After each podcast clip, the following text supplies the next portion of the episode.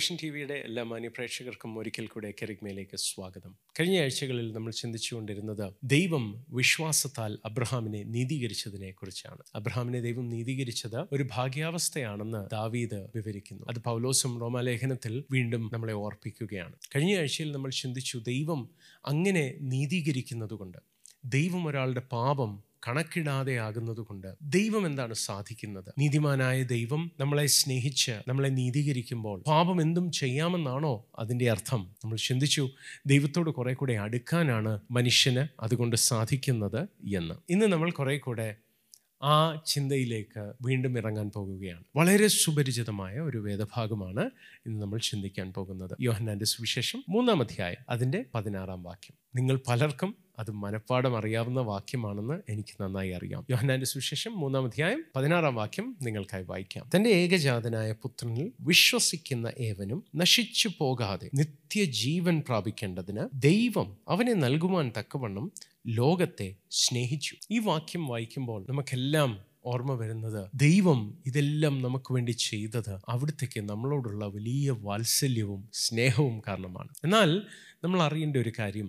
ദൈവസ്നേഹത്തിന് യവനായ ഭാഷയിൽ കൊടുത്തിരിക്കുന്ന വാക്ക് അഗാപ്പെ എന്ന വാക്കാണ് അഗാപ്പെ എന്ന വാക്ക് നിങ്ങൾക്ക് പരിചയമുള്ള വാക്കായിരിക്കും അത് അളവില്ലാത്ത കണ്ടീഷൻസ് ഇല്ലാത്ത വലിയ സ്നേഹം എന്നൊക്കെ നമ്മൾ ചിന്തിക്കാറുണ്ട് എന്നാൽ അഗാപ്പെ എന്ന വാക്കിനെ പറ്റി എനിക്ക് നിങ്ങളോട് ഇന്ന് പറയാനുള്ളത് അഗാപ്പെ എന്നത് ഒരു വൈകാരിക സ്നേഹമല്ല അത് വെറും ഒരു വികാരമല്ല agape is not just a random uncontrolled spike of love agape is a conscious decision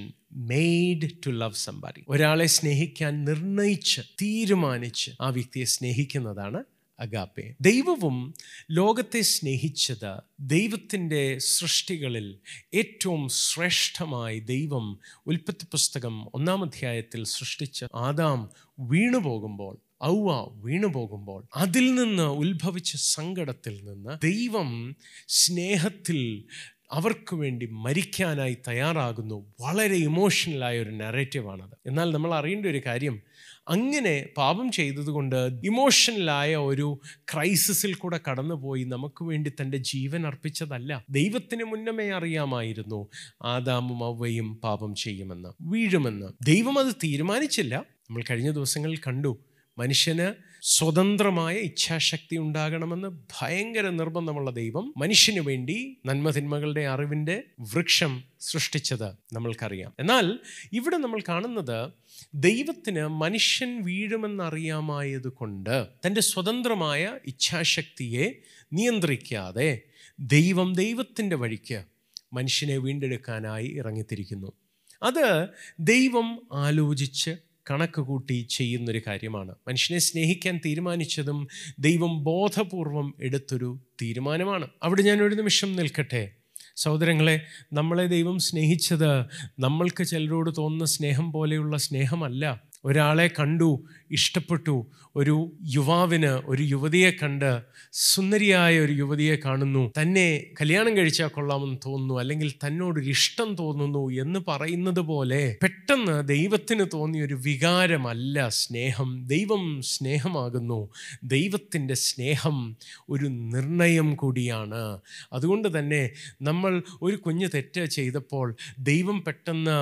വികാരഭരിതനായി ദൈവം നമ്മളെ നശിപ്പിക്കാൻ ഇറങ്ങിത്തിരിക്കുന്ന ദൈവമല്ല അങ്ങനത്തെ കള്ളത്തരങ്ങളിൽ നമ്മൾ നിൽക്കരുത് ദൈവം നമ്മളെ സ്നേഹിക്കാൻ തീരുമാനിച്ച സ്നേഹനിധിയായ ദൈവമാണ് അപ്പോൾ ഞാൻ പറഞ്ഞു വരുന്നത് ദൈവം നമ്മളെ സ്നേഹിച്ചു എന്ന് പറയുമ്പോൾ അതിനകത്ത് വൈകാരികമായ ഒരു സ്നേഹം മാത്രമല്ല ദൈവത്തിൻ്റെ പദ്ധതി കൂടിയുണ്ട് ദൈവത്തിൻ്റെ വിവേകമുണ്ട് ദൈവത്തിൻ്റെ പരിജ്ഞാനമുണ്ട്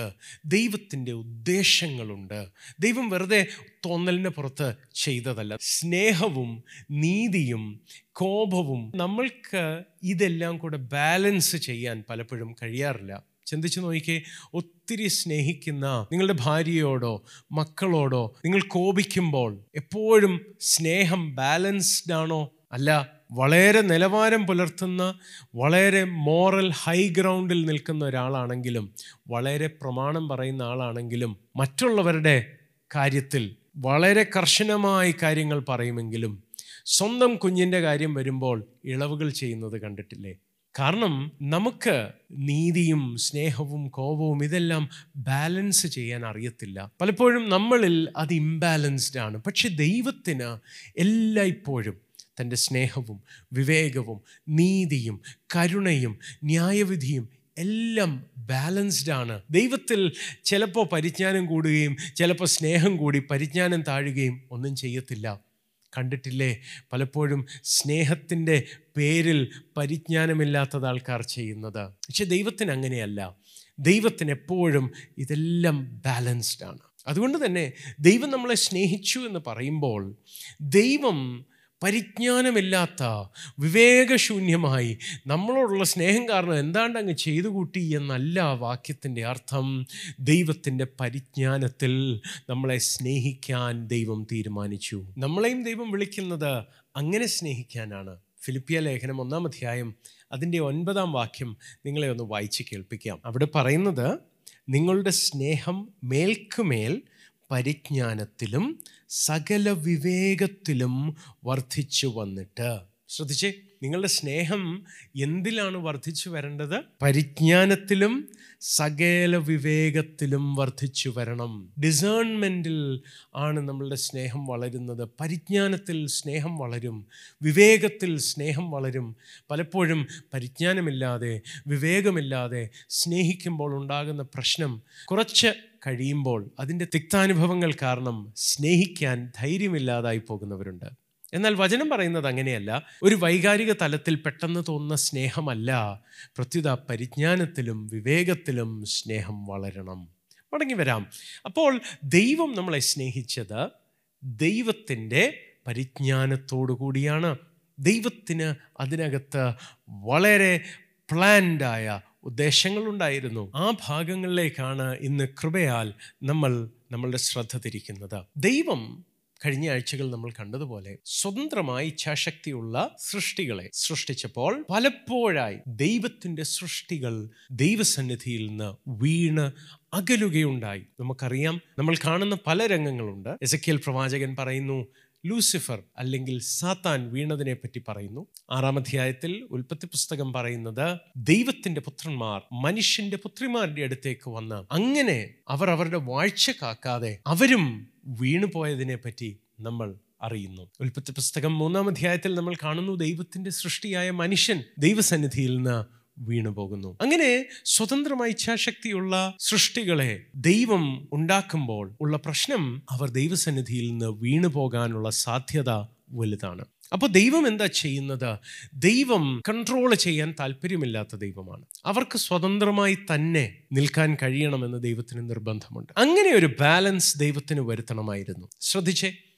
നമ്മൾ ചിന്തിക്കുന്നത് ആദാമു ആവുകയും പാമ്പ് അവരെ പരീക്ഷിച്ചാണ് അവർ വീണത് പക്ഷെ ഞാൻ ചോദിക്കട്ടെ ദൂതന്മാർ വീണത്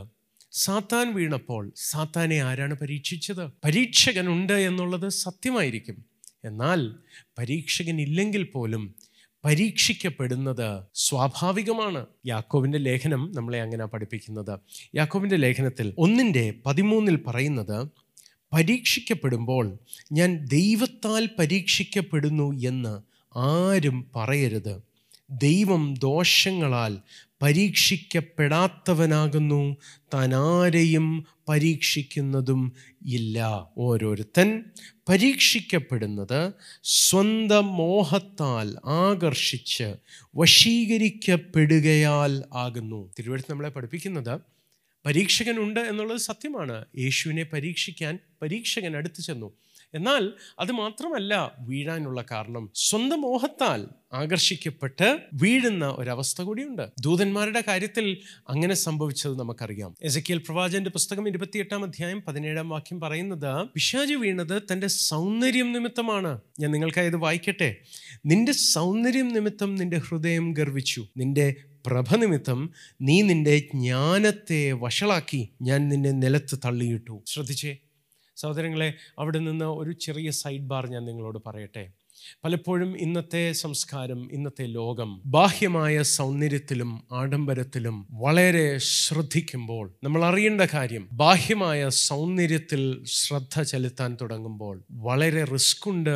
എന്നുള്ളത് സത്യമായ കാര്യമാണ് പൗലോസും പത്രോസും ഒക്കെ പുതിയ നിയമത്തിൽ പറയുന്നുണ്ട് നിങ്ങൾ ബാഹ്യമായ ആഡംബരത്തിലും സൗന്ദര്യത്തിലും ആകരുത് ശ്രദ്ധിക്കുന്നത് അതാകരുത് നിങ്ങളുടെ ഫോക്കസ് എന്താ കാരണം ഇവിടെ നോക്കിയേ ലൂസിഫർ എന്ന ദൈവത്തിൻ്റെ ദൂതനായിരുന്ന ഇന്ന് സാത്താൻ എന്ന് ലോകം വിളിക്കുന്ന ആ ദൂതന് പോലും തെറ്റുപറ്റി തുടങ്ങുന്നത് ഗർവം കാരണമല്ല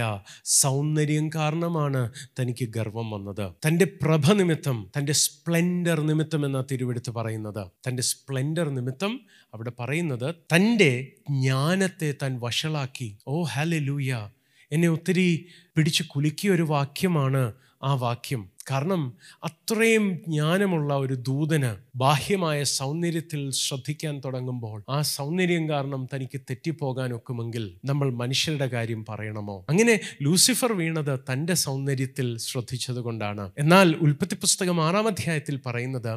മനുഷ്യരുടെ പുത്രിമാർ സുന്ദരിമാരായിരുന്നു എന്ന് കണ്ടിട്ടാണ് വേറെ കുറേ ദൂതന്മാർ വീണത് തിരുവഴുത്ത് ദൂതന്മാർ പോലും വീഴുന്നതിനെ പറ്റി പറയുമ്പോൾ വേദപുസ്തകം രേഖപ്പെടുത്തുന്ന രണ്ട് കേസുകളിലും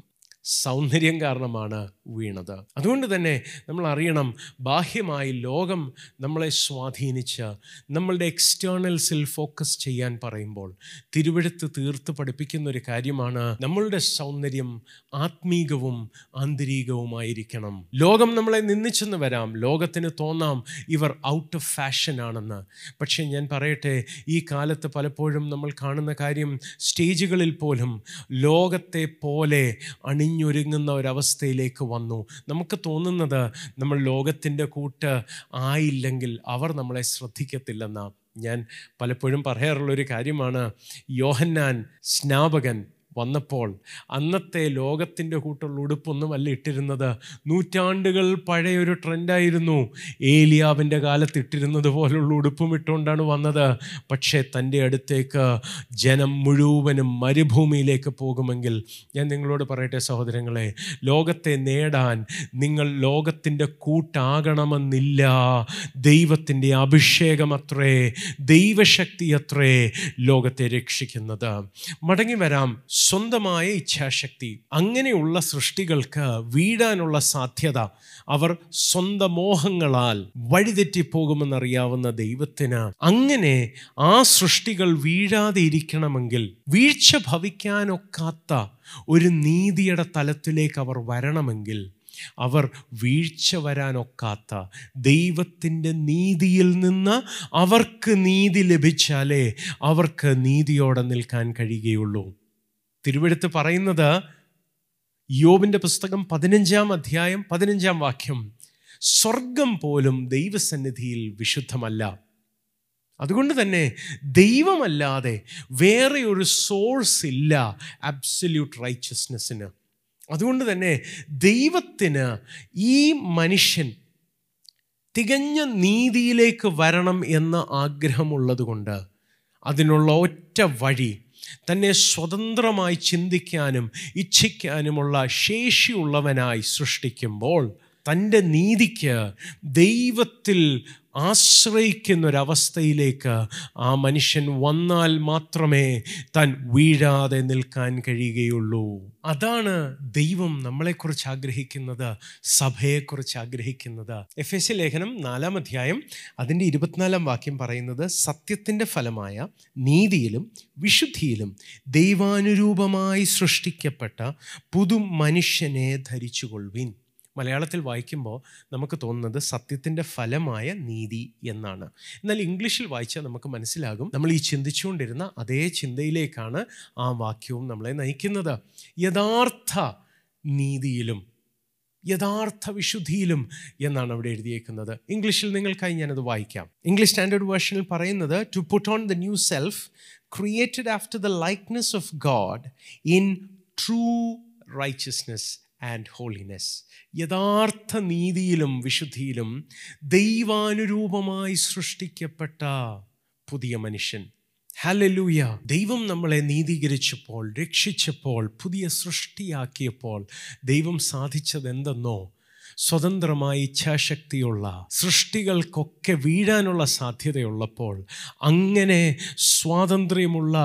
ഒരു ക്ലാസ് ഓഫ് ബീയിങ്സ് അവർ അവരുടെ നീതിയിൽ ആശ്രയിക്കാതെ ദൈവത്തിൻ്റെ നീതിയിൽ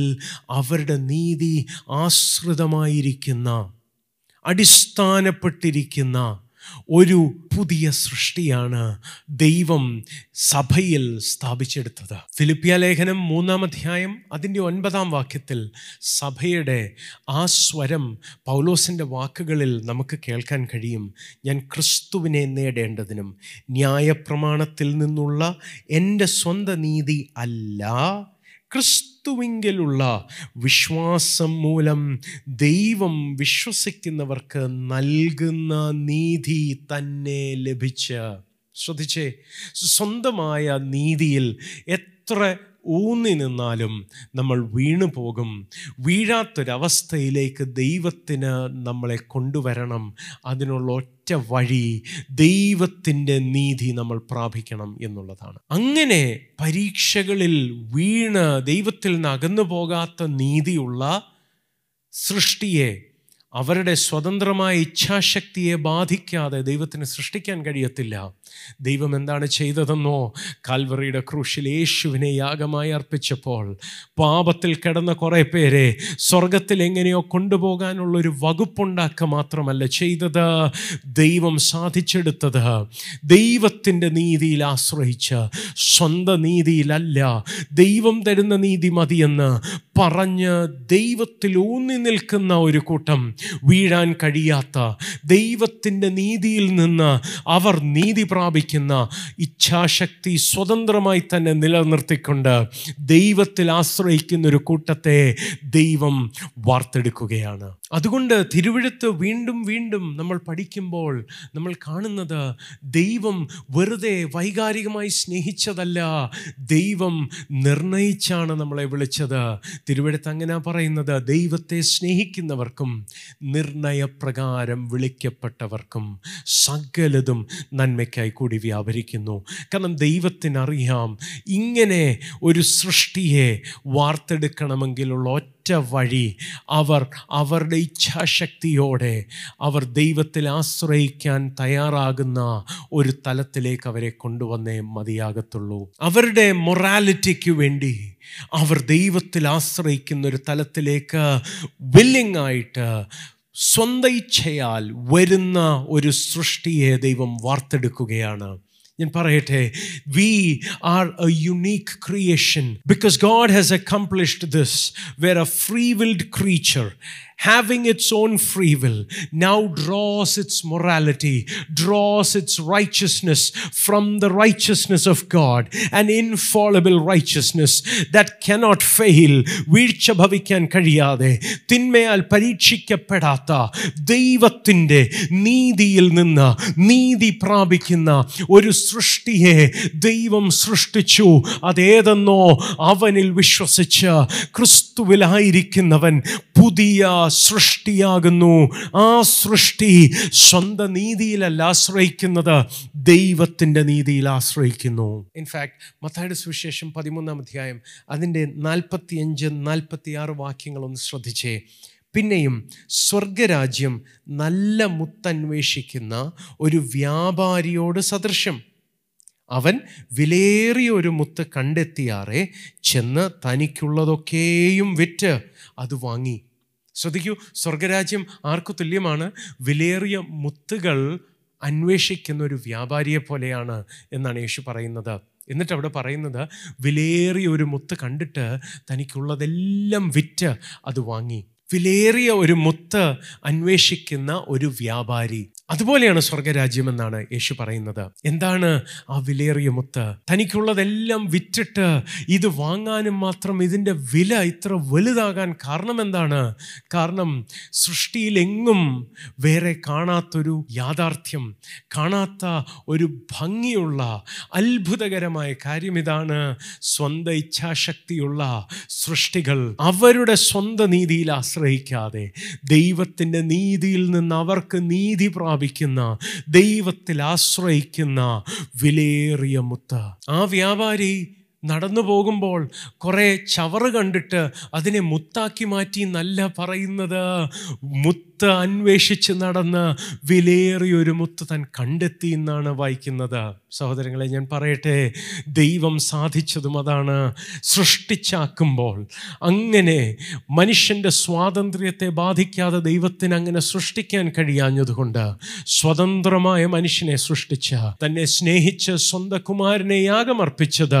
എന്തിനെന്നോ ഇങ്ങനൊരു പുതിയ സൃഷ്ടിയെ ദൈവത്തിന് സ്വന്തമാക്കി എടുക്കാനാണ് അതുകൊണ്ടാണ് നമ്മൾ ചെയ്യുന്ന തെറ്റുകൾ ദൈവം കണക്കിടത്തില്ല എന്ന് തിരുവെടുത്ത് പറയുന്നത് അബ്ര അബ്രഹാമിൻ്റെ അനുഗ്രഹത്തിൽ ദൈവം വിശ്വാസത്താൽ നീതി കണക്കിടുന്നതിൻ്റെ കാരണം ദൈവം അനീതിക്ക് കൂട്ടുനിൽക്കുകയല്ല എന്ത് പാപം ചെയ്താലും സാരമില്ല എന്നൊരു മനോഭാവത്തിലേക്ക് ദൈവം വന്നതല്ല കാലക്രമേണ ദൈവത്തിൻ്റെ വിശുദ്ധിയുടെ നിലവാരം മാറിയതല്ല അനന്യനായ നീതിമാനായ ദൈവത്തിൻ്റെ പരിജ്ഞാനത്തിൻ്റെ ആ വൈഭവം അവൻ ആ ആഴം അതിൻ്റെ ഖനം പൗലോസ് പറയുന്നത് പോലെ തൻ്റെ പുത്രനെ ദൈവം വെറുതെ ക്രൂശിൽ വലിച്ചെറിഞ്ഞ് കളയുവല്ല ചെയ്തത് തൻ്റെ മരണത്താൽ ദൈവം നേടിയെടുത്തത് വിലപ്പെട്ടതായ ദൈവത്തിന് വാല്യൂ ഉള്ള ദൈവസഭയാണ് ആ സഭ അനീതിയിൽ പെട്ടുകിടക്കുന്ന ഒരു സഭയല്ല അധർമ്മത്തിൽ കിടക്കുന്ന സഭയല്ല പ്രത്യുത അവർ അവരുടെ നീതിയിൽ ആശ്രയിക്കാതെ വീഴാൻ കഴിയാത്ത മാറ്റം വരാൻ കഴിയാത്ത ദൈവനീതിയിൽ ആശ്രയിക്കാൻ പഠിക്കുന്നൊരു കൂട്ടം വണ്ണം അവരെ വീഴ്ത്താൻ കഴിയാതെ വണ്ണം ദൈവം അവരെ നിർത്താൻ തയ്യാറാകുകയാണ് ചെയ്യുന്നത് സഹോദരങ്ങളെ നിങ്ങൾ നിങ്ങളുടെ ജീവിതത്തിൽ നിങ്ങളുടെ ശ്രമം കൊണ്ട് ദൈവത്തെ പ്രസാദിപ്പിക്കാൻ ശ്രമിക്കുന്ന ഒരാളാണോ ഞാൻ ആൾക്കാർ പറയുന്നത് കേട്ടിട്ടുണ്ട് യാക്കോബിന്റെ ലേഖനത്തിൽ പ്രവൃത്തിയാലുള്ള വിശ്വാസവും പൗലോസിന്റെ ലേഖനങ്ങൾ കൃപയാലാണ് വിശ്വാസം പ്രവൃത്തി കൂടാതാണ് എന്ന് പറയുന്നതും തർക്കിക്കുന്നതും ഒക്കെ ഞാൻ കേട്ടിട്ടുണ്ട് പ്രസംഗിക്കപ്പെടാറില്ലേ അതൊക്കെ എന്നാൽ ഞാൻ നിങ്ങളോട് പറയട്ടെ യാക്കോബിനെയും പൗലോസിനെയും രണ്ടുപേരെയും ബ്ലെൻഡ് ചെയ്ത് യോഹന്നാൻ എഴുതുന്നത് നിങ്ങൾക്കായി ഞാൻ വായിച്ചു തരട്ടെ ആറാം അധ്യായം ഇരുപത്തിയെട്ട് ഇരുപത്തിയൊമ്പത് വാക്യങ്ങളിൽ ഇത് പൗലോസ് അല്ല യാക്കോബല്ല യേശു കർത്താവിൻ്റെ വാക്കുകളാണ് അവർ അവനോട് യേശുവിനോട് ദൈവത്തിന് പ്രസാദമുള്ള പ്രവർത്തികളെ പ്രവർത്തിക്കേണ്ടതിന് ഞങ്ങൾ എന്ത് ചെയ്യണമെന്ന് ചോദിച്ചു ശ്രദ്ധിച്ച് ദൈവത്തിന് പ്രസാദമുള്ള പ്രവർത്തികളെ ചെയ്യാൻ ഞങ്ങൾ എന്താ ചെയ്യണ്ടേ യേശു പറയുന്ന മറുപടി ശ്രദ്ധിച്ചേ യേശു അവരോട് ദൈവത്തിന് പ്രസാദമുള്ള പ്രവൃത്തി പ്രവൃത്തി ഏതാണ് പ്രവൃത്തി അവൻ അയച്ചവനിൽ നിങ്ങൾ വിശ്വസിക്കുന്നതത്രേ എന്ന് ഉത്തരം പറഞ്ഞു കാരണം യേശുവിൽ നിങ്ങൾ വിശ്വാസം അർപ്പിക്കുമ്പോൾ നിങ്ങൾ ശ്രമിച്ചിട്ട് നടക്കാത്തത് നിങ്ങൾ പരിശ്രമിച്ചിട്ട് ജയിക്കാൻ കഴിയാത്ത സ്വഭാവങ്ങൾ ചിന്താ രീതികൾ പാപ സ്വഭാവങ്ങൾ അതിൽ നിന്ന് ദൈവം നിങ്ങളെ പുറത്തു കൊണ്ടുവരും നിങ്ങളുടെ ഭാഗത്തു നിന്ന് ദൈവം പ്രതീക്ഷിക്കുന്ന പ്രവൃത്തി യേശു അത് ചെയ്യുമെന്നും യേശു രക്ഷിക്കുമെന്നും വിശ്വസിക്കുക എന്നുള്ളതാണ് അങ്ങനെ വിശ്വസിക്കുന്നവർക്ക് അവരുടേതല്ലാത്ത ദൈവത്തിൻ്റെ നീ നീതി ലഭ്യമാകാൻ തുടങ്ങും ആ നീതി കേടുവരാൻ കഴിയാത്ത യഥാർത്ഥ നീതിയും യഥാർത്ഥ വിശുദ്ധിയിലും ദൈവം ഒരു പുതിയ മനുഷ്യനെ സൃഷ്ടിക്കാൻ തുടങ്ങും അതാണ് എഫ് എസ് ലേഖനം നാല് ഇരുപത്തിനാല് നമ്മൾ വായിച്ചത് new man created after the image of God in true righteousness and true holiness യഥാർത്ഥ നീതിയിൽ ദൈവം സൃഷ്ടിക്കുന്ന ഒരു പുതിയ മനുഷ്യൻ ആ സൃഷ്ടി ദൈവം ചെയ്യുന്നത്